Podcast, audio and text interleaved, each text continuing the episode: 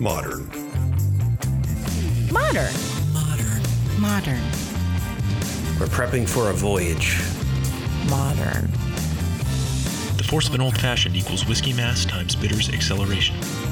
Why don't you make that a double? Modern Bar Cart. What's shaking, cocktail fans? Welcome back to another episode of the Modern Bar Cart Podcast. I'm your host, Eric Kozlik, and today we've got another great episode for you. Episode 30, in fact. That means we've been publishing this podcast weekly for over six months now, and this holiday season, we are particularly grateful for all the great listeners who now tune in weekly, and for all of you who have logged in to modernbarcart.com and ordered our products this holiday season. We're going to take a hyper, hyper brief hiatus for about a week here between Christmas and New Year's of 2017 so that we can spend time with our own families and recuperate after a busy holiday season. But we'll be back at it right away in 2018 with some great new episodes that investigate the cocktails and cocktail cultures of a number of exotic locations around the world to celebrate the launch of the Embitterment Heritage Collection. This is a brand new premium line of bitters that we'll be launching in January of 2018. And as we're all bundled up here in the US trying to fend off the winter blues, we're going to take the opportunity to daydream about amazing cocktails and cuisines from intriguing places around the globe. So, now that you've got something to look forward to for the new year, I think it's time for you to make yourself a drink. This episode is being published on December 21st, 2017, which happens to be the winter solstice. And it brings me back to the very first drink I ever invented, which might be a bit strong of a word for the occasion, but nonetheless. This drink is called the Stopping by Woods after Robert Frost's famous poem, which takes place on the winter solstice, the day when the northern hemisphere receives the shortest duration of sunlight for the entire year, at least by time. The poem speaker says, My little horse must think it queer to stop without a farmhouse near, between the woods and frozen lake, the darkest evening of the year. And this drink is designed to celebrate both the rich rum distilling tradition in the US as well as the woodsy atmosphere of this poem. To make the Stopping by Woods, you're going to need the following 2 ounces of dark or spiced rum, 1 sugar cube, Domino's, or something darker perhaps if it's available.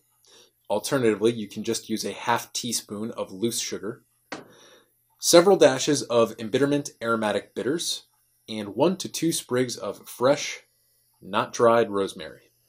It's basically a rosemary spiked rum old fashioned. So, what you're going to do is you're going to soak your sugar cube in the bitters, add a splash of water, and then you're going to muddle the sugar and bitters together in a mixing glass with that fresh rosemary sprig. And the goal here is to get the essential oils from the rosemary and the sugar and the bitters all muddled up into that splash of water into a nice little, very flavorful, sweet slurry. And then after you get that to a point where you're happy with it, you add the ice and your rum and you stir it all up. And once the drink is well chilled and the sugar is all dissolved, you strain that into a rocks glass over a single large ice cube if you've got one. And for a garnish, you can optionally add either another sprig of rosemary or perhaps a lemon twist.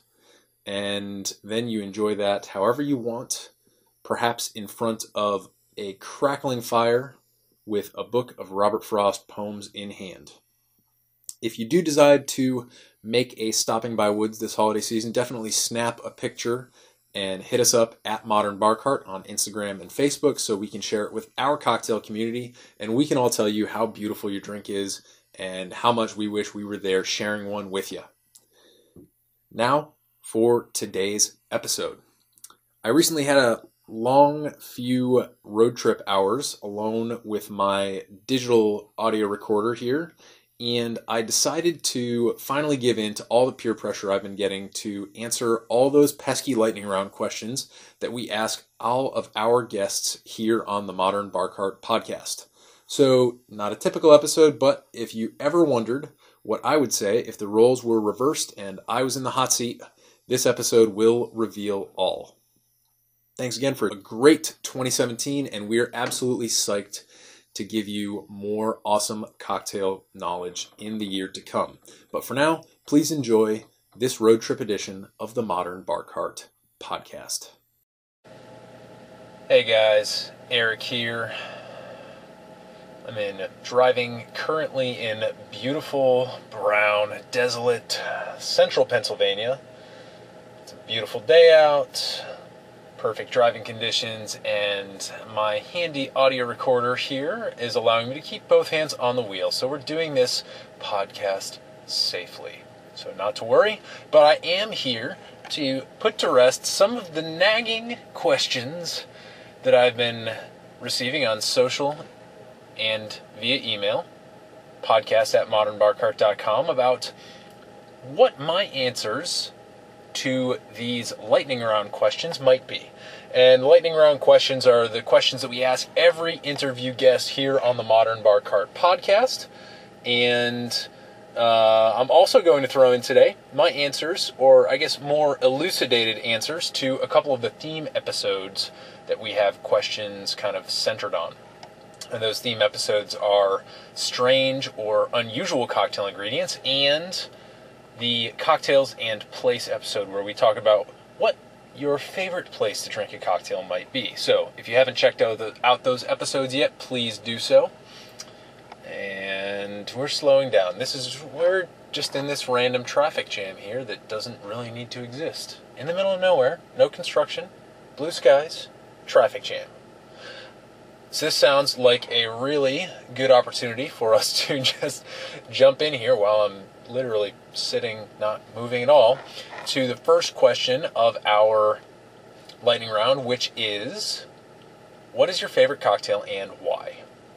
And when I first started thinking about this question, I was like, all right, I, I gotta I gotta pick a cocktail that is not just sort of a typical cocktail.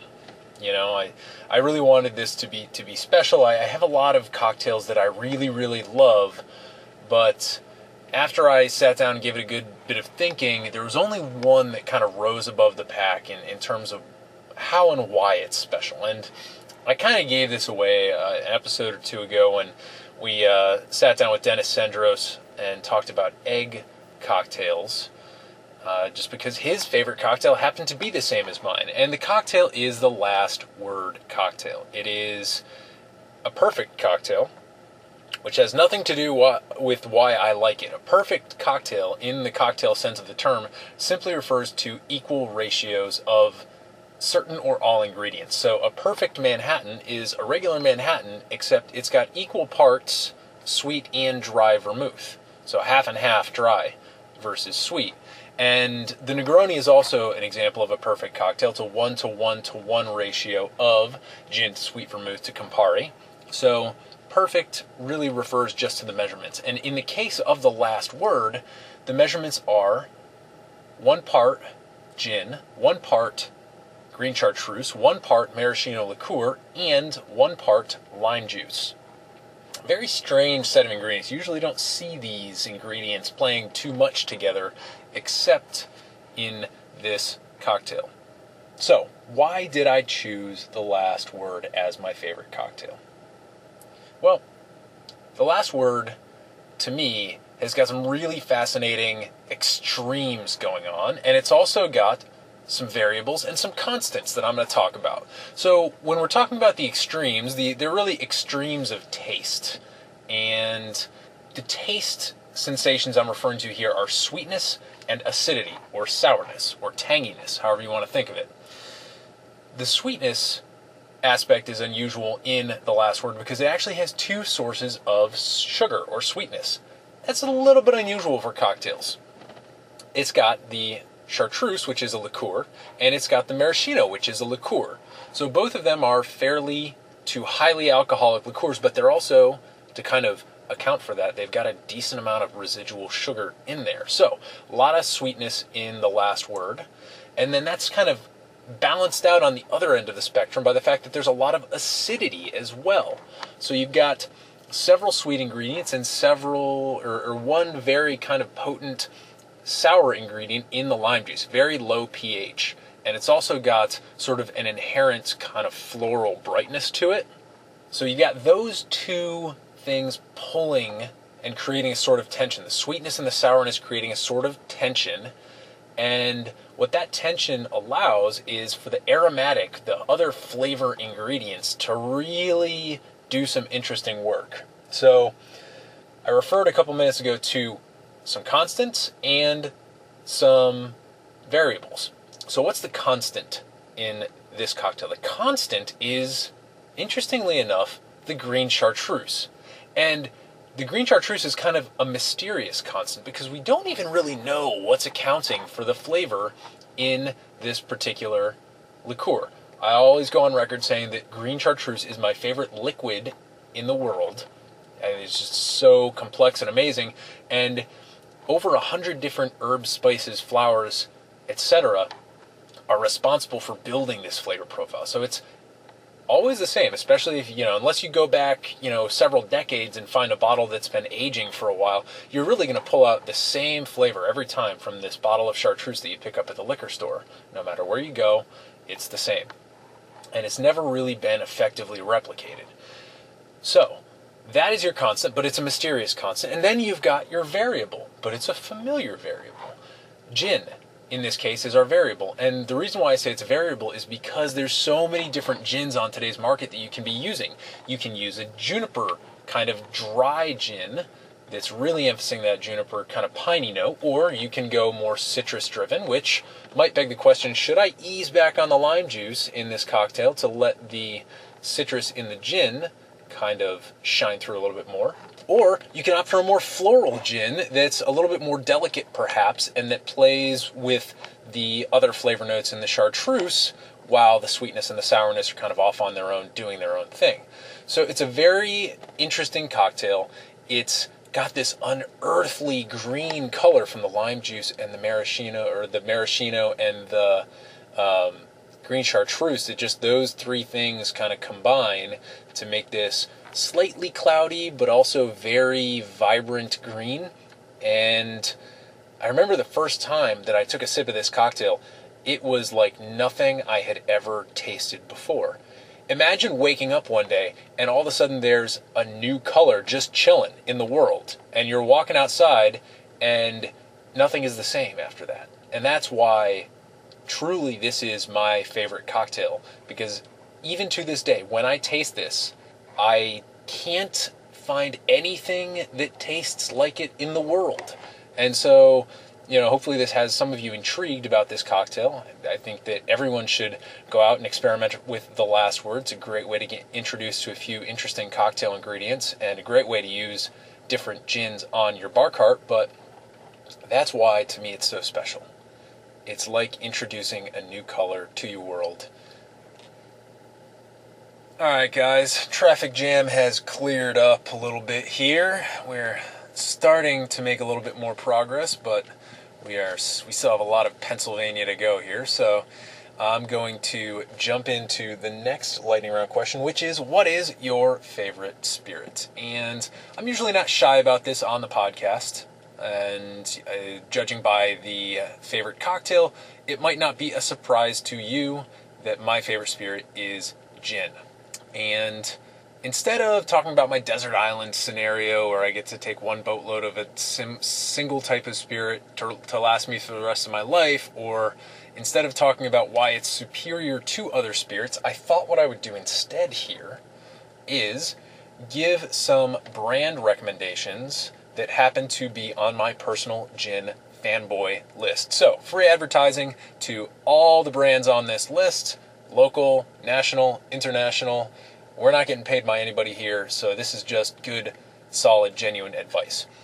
When it comes to the one bottle that I like to have available, and the bottle that I kind of think of as a blank slate for gin, that's Bombay Sapphire. And maybe that's not too exciting for you all because we were hoping for something a little bit more interesting from the guy who hosts the po- cocktail podcast.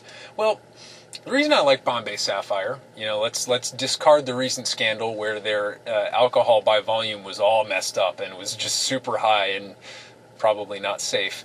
Uh, you know, that's a little blip on the radar. But taking all of that aside, I think Bombay Sapphire is very clean, very approachable, and a great place to start when you are first experimenting with a gin cocktail. Maybe the first time you make that cocktail, make it with Bombay Sapphire. It's really clean. It's kind of gentle in respect to many of the uh, flavors that you would associate with gin. It's certainly not as junipery as some of the ones out there that, that you would associate with the London dry style. And so I think that makes it great, especially at the price point. It's a great bargain bottle to pick up, and it looks kind of cool on the bar. Nice blue bottle, doesn't doesn't hurt the eyes. So Bombay Sapphire would be kind of my bottom to middle shelf recommendation. And then if you're looking for maybe an American dry style gin, there's a really good bottle that I know uh, others in the podcasting world have really picked up on and advocated for. Uh, that bottle is Blue Coat. I happen to agree with that. I've spent some time in the Philadelphia area and uh, don't want to say that I was drinking Blue Coat before it was cool, but I definitely picked up on them early and it was a really, really clean flavor profile. Uh, definitely had some dryness to it. Uh, and that, that appealed to me because I'm not a sweet spirits drinker. I'm not a huge bourbon fan. Uh, I, I, don't like um, sweeter, more mellow spirits. I like drier, a little bit more, um, you know, back well backboned spirits. Um, I'm sure Jordan from the Speaking Easy podcast is cringing hearing me speak about bourbon this way, but Blue Coat is a great option if you want to have that nice middle middle shelf um, bottle available so that if somebody comes over and you want to make them a really special gin drink, that is a great bottle to select. And it's also a nice blue color. Maybe uh, maybe it just means that I that I like blue bottles, and, and you shouldn't be taking any advice from me right now. But those two bottles are great standbys to have on your bar at all times, I believe. I think now my favorite gin of all time that recommendation would be The Botanist, which is a Scottish gin, really, really refined. Uh, the way I like to speak about The Botanist is to talk about it in respect to Carpano Antica, which is, I think, the best sweet vermouth out there for making cocktails. It's super polished, very poised, and it's just got this really finely tuned balance between the botanicals. And to me, I just having a cocktail with the botanist is just a treat. So that's the one I kind of save for when I really want to treat. I treat myself to a botanist based gin cocktail. That comes in a nice clear bottle. It's got letters all over it, uh, white cap, and uh, it's not going to break your bank. It might be a little bit more expensive than the ones that I've listed right now, but it's certainly not going to run you much up over $40. So um, that's a good one to have as well. Local recommendations, gotta rep the DC crowd. Green Hat Gin, been doing it for a while over at New Columbia Distillers. They've got a great summer and a great year round gin. Those are my two favorites. They also do a few other gins as well. Um, up in Maryland, my friends over at McClintock Distilling, I still say the batch one of their Forager gin was the best batch one gin I've ever tasted, and I've had a few. Uh, and they've recently released a cognac barrel aged gin, which I had the chance to pick up after I made a delivery up there this holiday season, and that was phenomenal. I've been making a few interesting cocktails like that with a like a like a Negroni with the barrel aged gin is really really interesting. So those are my recommendations for the gin bottles that you should have on your bar if you are also like me, a gin fan. All right, guys, ah, just pulling back onto the highway after grabbing some gas here. Got a full tank. We are back up to cruising speed, and it is time to answer probably the most notorious question of the entire podcast. And that question is if you could have a drink with anyone past or present, who would that person be? Where would you go? What would you drink? And what would you talk about? And I'm not quite sure what makes this question so formidable or notorious.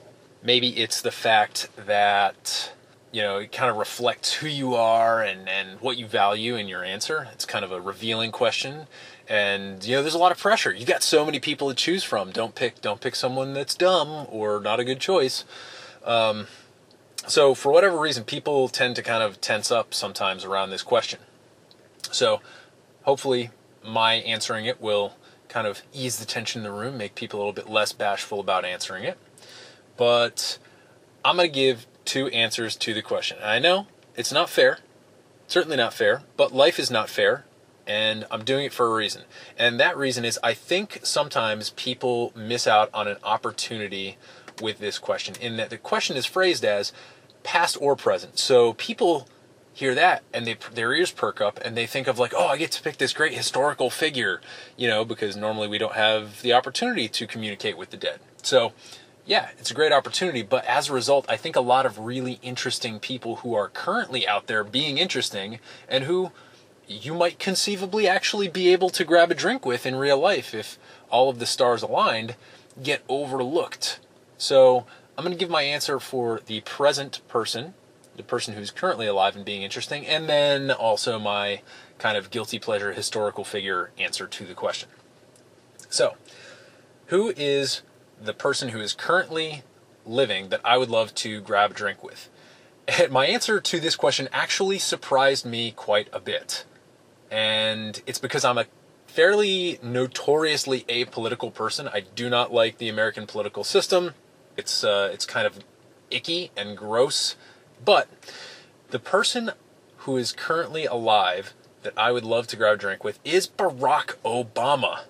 And the reason why I would love to sit down and pick this guy's brain is because we spent eight years with the guy, right? He was in office for eight years kind of rebuilding post 9/11, you know, or at least trying to, and we saw the guy kind of age before our eyes. And really, the the one big question I have for him is, like, what is it like? to have that amount of responsibility on your shoulders, an entire nation, kind of leading an entire nation of people, and it's super polarized. People, you know, red and blue don't want to talk to each other. It's just a super tense environment. You've got a lot of these mitigating factors in there that just make your job so tough day to day. And what is it like to be a dad in that situation? Like how do you balance your family life? How do you how do you stay a good person when you've got so much stress and so much responsibility on your hands? And so I think where we would go, Barack and I, being two DC fellas, we'd probably meet up on 8th Street. He'd probably be signing some autographs, taking some pictures with some folks, um, because very recognizable, obviously, in DC, very well loved in DC as well. And so we'd go to 8th Street and we would go to my favorite bar, Copycat. I know this seems like a cop out because I talk about Copycat quite a bit on the podcast, but the reason why I want to go there with Mr. Obama is because it's nice and quiet, it's an intimate atmosphere, and it's a place where I feel like we could actually have that really good conversation about some of these more serious topics that, that I am I'm curious about. So what would we drink?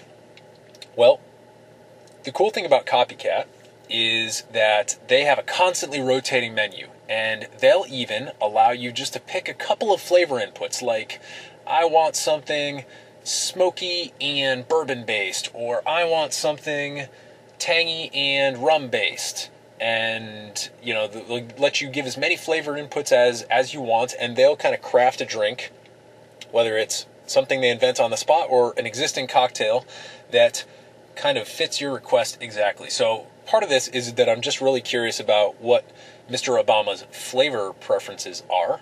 I think he's a really interesting guy. There's always a ton of articles out in DC about, you know, the Obamas went to this restaurant, they went to this restaurant. I I want to know what the guy eats. I want to know what he likes. And then based on what he orders, I will order something completely different, completely different from that. That's what I usually do whenever I go to copycat with someone. I'll see what they'll order and then I'll go in the complete opposite direction so that what we can do is trade sips.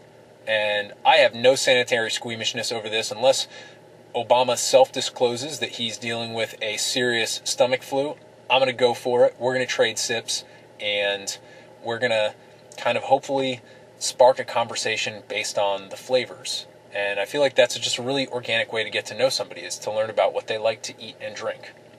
So that's how we'd start our conversation. Hopefully, I would get my, my some of my questions on the more serious end of the spectrum answered, and that is my drink experience with Mr. Obama. Now, moving on to my historical selection. Person who is not currently alive and with us, but with whom I would enjoy grabbing a drink. Uh, I was really tempted here, very, very tempted to answer George Carlin. George Carlin, famous stand up comedian uh, from the 60s through the early 2000s, just one of the comedy greats. The only reason why I didn't choose him is because I feel like I know him so well through his comedy and through some of the interviews that he did.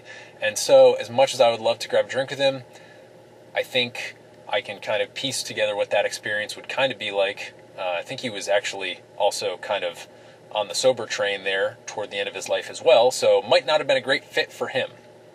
So the person that I chose instead was a more historical figure, going way back further in time to the Italian Renaissance, and this fella is none other than Marco Polo.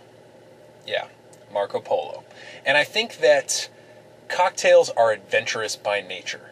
They're an accumulation of disparate individual units and flavors and combining those into a, a greater understanding of what a flavor is. And I think that kind of meshes with what Marco Polo did, which was to travel to all these different lands, experiencing all these different cultures, and doing it at a time when it was really unheard of for a single person to travel that far and wide. And so, what I'd like to do is I'd like to find a bar. This is an imaginary bar that I'm kind of creating. It's the middle of the day. It's a beautiful contemporary bar in the middle of the city somewhere. Super well stocked. They've got every cocktail ingredient under the sun fresh citrus, a dozen types of juices, a dozen types of bitters, and the bar is closed. And it's just Marco Polo and I, and maybe a barback just sitting there polishing glasses for, for um, you know, just for atmosphere, I guess. And we would just start experimenting. And what I'd really want to get out of this with Marco Polo is I'd like to teach him about cocktails. I'd, I'd like to be like, hey man, this is what a cocktail is. We're taking all these ingredients. Oh, so this is gin. Well, gin was actually invented way back here. And hey, you know the Dutch? Yeah, the, I guess you call them these guys, but then later on they became the Dutch. And they had this spirit, and then it evolved. And I get to kind of teach him the history of the world after him through all these amazing cocktail ingredients. And then, you know, when we get to the bitter Italian liqueurs and amaris, maybe he could be like, oh, yeah, we got that. We got that one. And, you know, that's a, a common ground for he and I to bond over. And, and he can talk to me. He can be like, well, all right, so funny story about this particular spice. So I was traveling through yada yada yada city and this is what I heard a merchant say about this spice. And back then it was this expensive, which and and you know, we could do the conversion and figure out how much that would be in today's money and just I, I just think it would be a really interesting way to learn about history and teach him about history and kind of see his reactions, see the reactions of someone who was alive during the Renaissance to the development of the world after the Renaissance and kind of get his get his just very genuine reactions to that and see what he thinks. I would love to watch his mind work and I feel like as alcohol gets introduced to the equation, as I make him more drinks and as we experiment with different things, I feel like I could get a really clear picture into the way this mind the, this man's mind works. And so that is why I would love to take Marco Polo back in time, or forward in time rather, to this amazing, hypothetical, well stocked city metropolitan cocktail bar and teach him the ropes so that we could both learn a little bit more about history. And I could see how one of the world's greatest travelers and adventurers reacted to cocktails like the Negroni. All right, guys, we are still in central Pennsylvania. Still. Oh, it's a big state. It is large, it is squarish, and I'm driving right up the gut. So we're going to take some more time here, answer the next two questions all in one breath. Uh, those questions are the influential cocktail books and the question about advice for new home bartenders. And I'm going to answer the first one briefly because we talk a lot about books during the podcast, and I always kind of bring up the same ones over and over. So I'm just going to kind of list those. I think these are the perfect starter books for anybody starting a home bar. They are Imbibe by David Wondrich. If you're into history, I would always I would also pick up Punch by him as well. Uh, for technical stuff, I would pick up Liquid Intelligence by I believe it's Dave Arnold and great technical hand guide, lots of pictures, really well written, very conversational, but also gets into the nitty gritty science of things so that you can understand the processes that are happening in the mixing pint and in the shaker. And then finally, for understanding of the ingredients and, and where these spirits and ingredients come from as they are grounded in the natural world, pick up Amy Stewart's The Drunken Botanist. Those are the books that I always recommend you can listen to the podcast to hear other book recommendations from other folks, and those will always be kind of my big four for you know really getting into cocktails and cocktail culture. Next question is do you have any piece of advice for home bartenders? And we've had a lot of fantastic advice throughout this podcast so far from our guests. And so as I was thinking about my answer to this question, I was trying to figure out if I could generate some piece of advice that was a little bit different that we haven't heard yet. Uh, at least not in the specific way I'd like to communicate it. And I was able to come up with something. So I think if you are starting out on your journey as a home bartender, I think it's worthwhile to ask yourself, why am I getting into this? A lot of people say, oh yeah, my wife and I are getting into that, or oh yeah, my girlfriend and I are picking up a few bottles, we're trying to build our bar cart if you're really truly interested in experimenting with flavors and getting into sort of like the collecting side of it, where you're kind of gathering these materials gradually and building up a collection of things with which you can make a bunch of different potential cocktails, kind of gathering up your potions, so to speak. If you're really interested in the nuance and the experimenting and the kind of pushing of flavor boundaries, then I'd say that's great. But if you realize you're mostly in it to drink with friends and, and have it as a social occasion, I mean, that's a totally fine secondary goal. But if that's your primary goal, I'd say it might be more cost effective for you to find a friend who's nearby and who's also getting into home bartending and have them make you cocktails and spend time with them that way because everybody who's in home bartending needs somebody to, to practice on. So there's nothing wrong with having socialization be your primary goal but it's going to save you a lot of money in the long run if you realize that initially and you know you don't go out and spend a bunch of money on liquor that is just going to sit on the shelf. So the piece of advice that's kind of a preface to the advice. You know select yourself. Are you really in this for this reason? And if you are into cocktails for the experimenting and the creative aspect of it the biggest single thing that's going to hold you back is your own inhibitions about pushing your flavor boundaries, pushing your zones of comfort with certain flavors. And how do I explain this? Well, I do a lot of public events where I'll set up a booth and we'll teach people about cocktails, teach them about our products, many of which are cocktail bitters. And almost every time we do an event. Sometimes multiple or many times in a given event, I'll have somebody walk up to my booth and I'll say, you know, we'll talk about the company a little bit, and I'll say, hey, would you like to sample some cocktail bitters? And I get this face.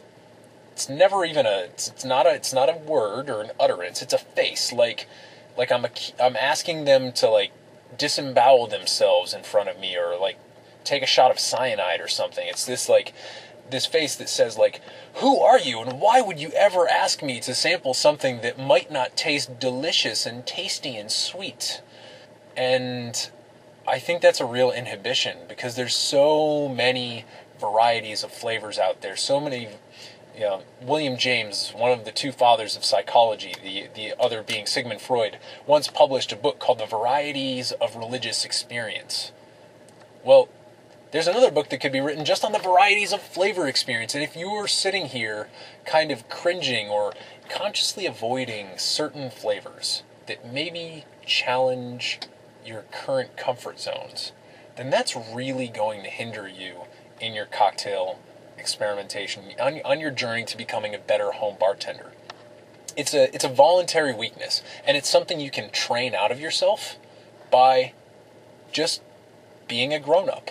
To be honest, uh, I, I'm not quite sure uh, why some of these flavor versions exist. Maybe we can jump back on the phone with Dan McCall, um, who is a flavor researcher at Gettysburg College, who kind of you know studies some of these flavor aversions. Some of them are developed in childhood. Some of them don't have to do with taste, but perhaps more with temperature or texture. But the biggest way that you can overcome these is just saying, okay, I acknowledge that this is maybe not my f- favorite flavor, and looking for opportunities to kind of slowly and gradually push your boundaries on that flavor. Uh, bitterness is a perfect example of that type of flavor, and so my biggest piece of advice to home bartenders is once you start experimenting, once you get to the point where you've tried a couple cocktails and they haven't been your favorite, see if that has to do more with you or with the cocktail. Did you make the cocktail wrong? Or is maybe this just an area of your personal palate that you should work on expanding?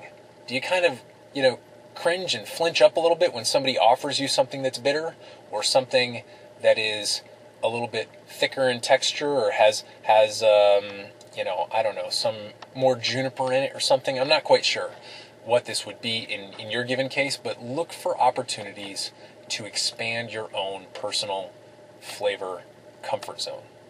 That's my advice to people who are just starting out on the home bartending journey. And I think that if you follow the advice, what you're going to find is that you're going to have more fun when you go out.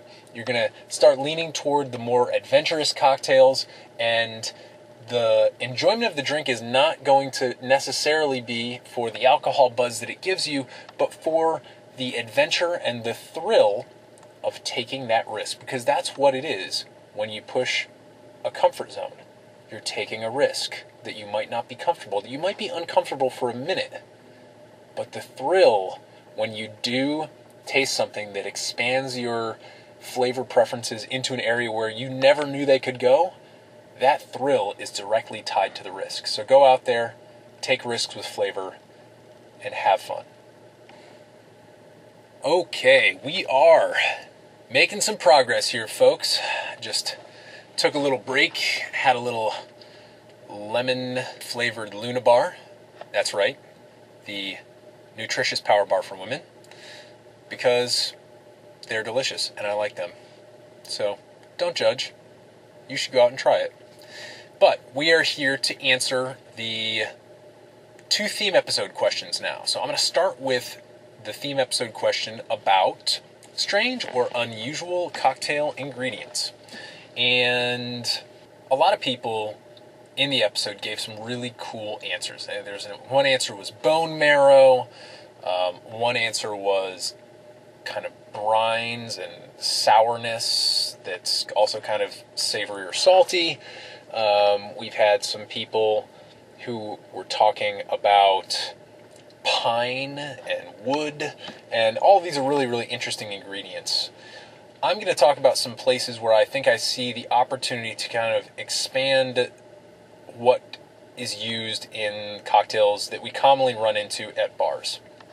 And I think for me, that is a couple different type there's some liquid ingredients that I think we could be using more of and I think there are also some flavors that we could be using more of. So I'll start with the flavors.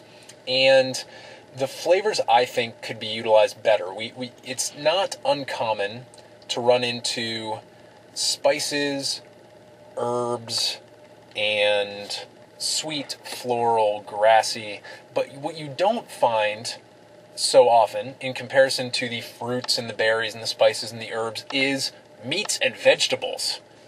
Meats and vegetables. These are hearty, big, bold flavors, and they don't necessarily gel as well with the sweets and the sours that we often find in cocktails, alongside sometimes the bitters. So, what I'd really love to see is more interesting vegetable and meat flavors in cocktails. It's not uncommon to come across some bacon washed bourbon.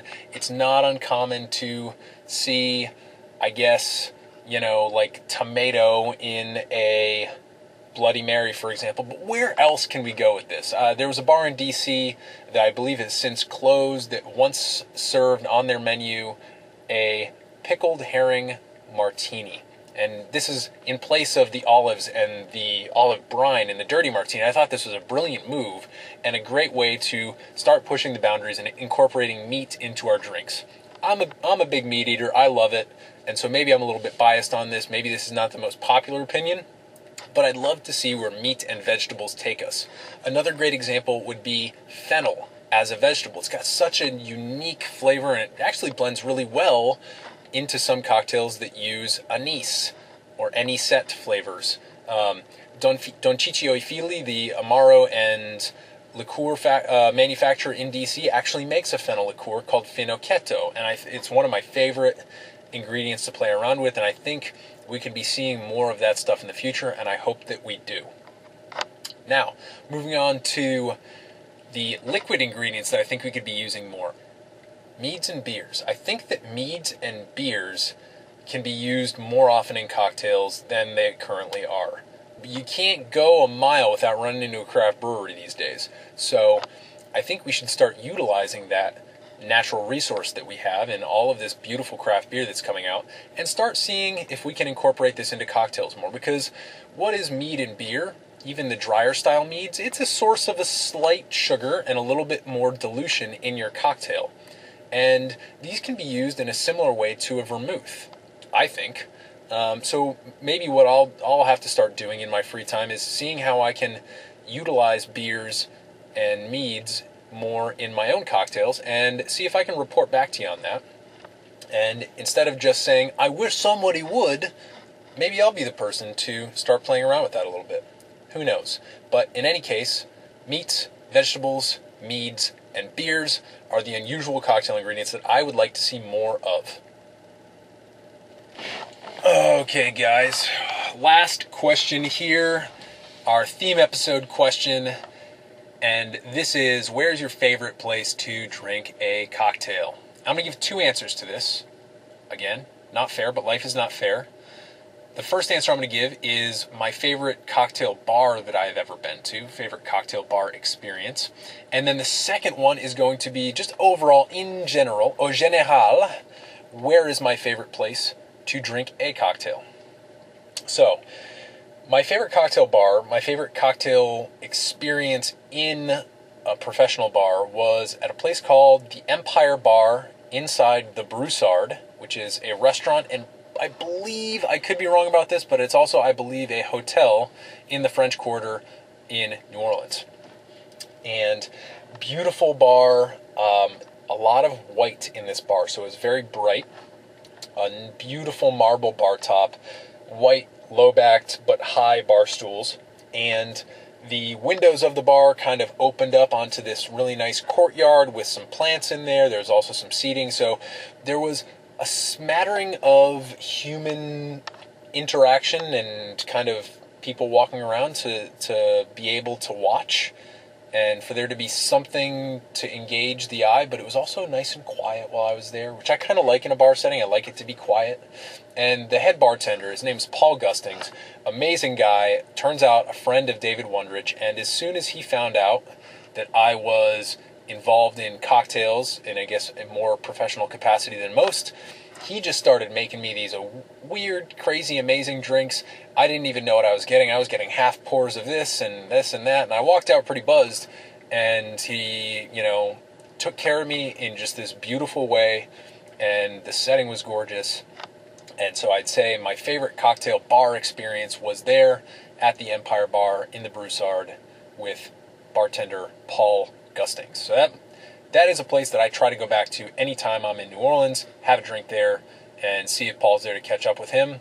But my favorite place of all time, in general, to have a cocktail is the porch.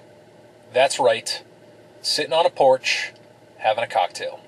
Why do I like the porch, you might ask? Well, I think the porch is a unique space in any house.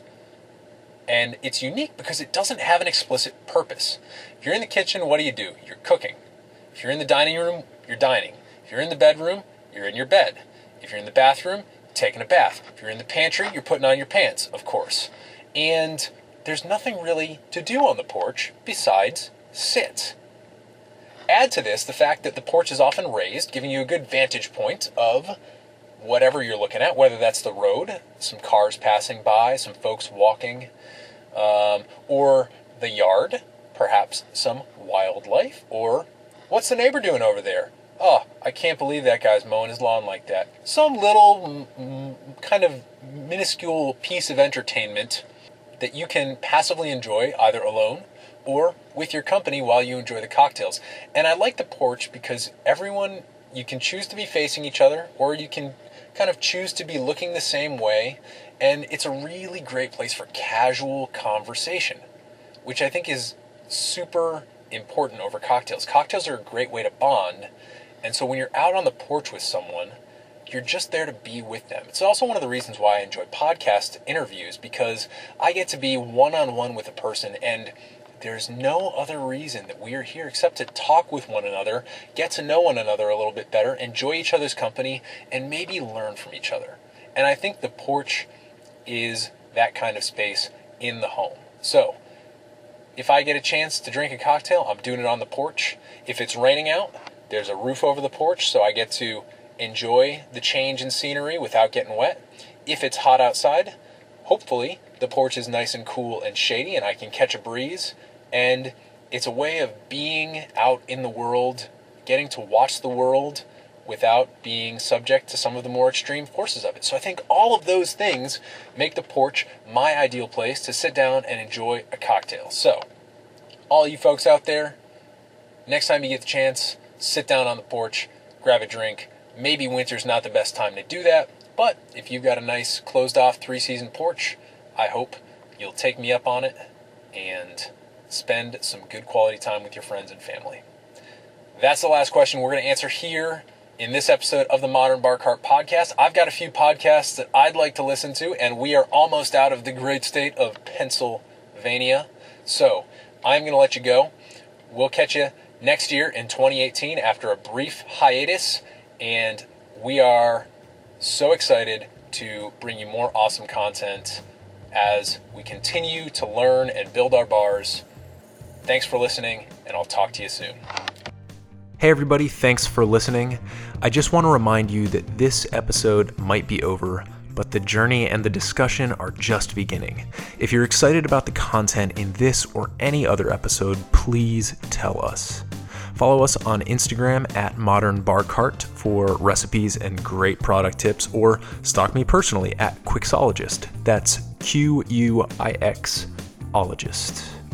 You can also like us on Facebook by searching Modern Bar Cart or hit us up directly via email by sending a note to podcast at modernbarcart.com. That email address, by the way, is also the one that you should use if you've got any cocktail or home bartending related questions you'd like us to address, or if you think you have a unique perspective on the cocktail world and would like to be interviewed for all to hear. I'll see you next time, but until then, drink responsibly and experiment boldly.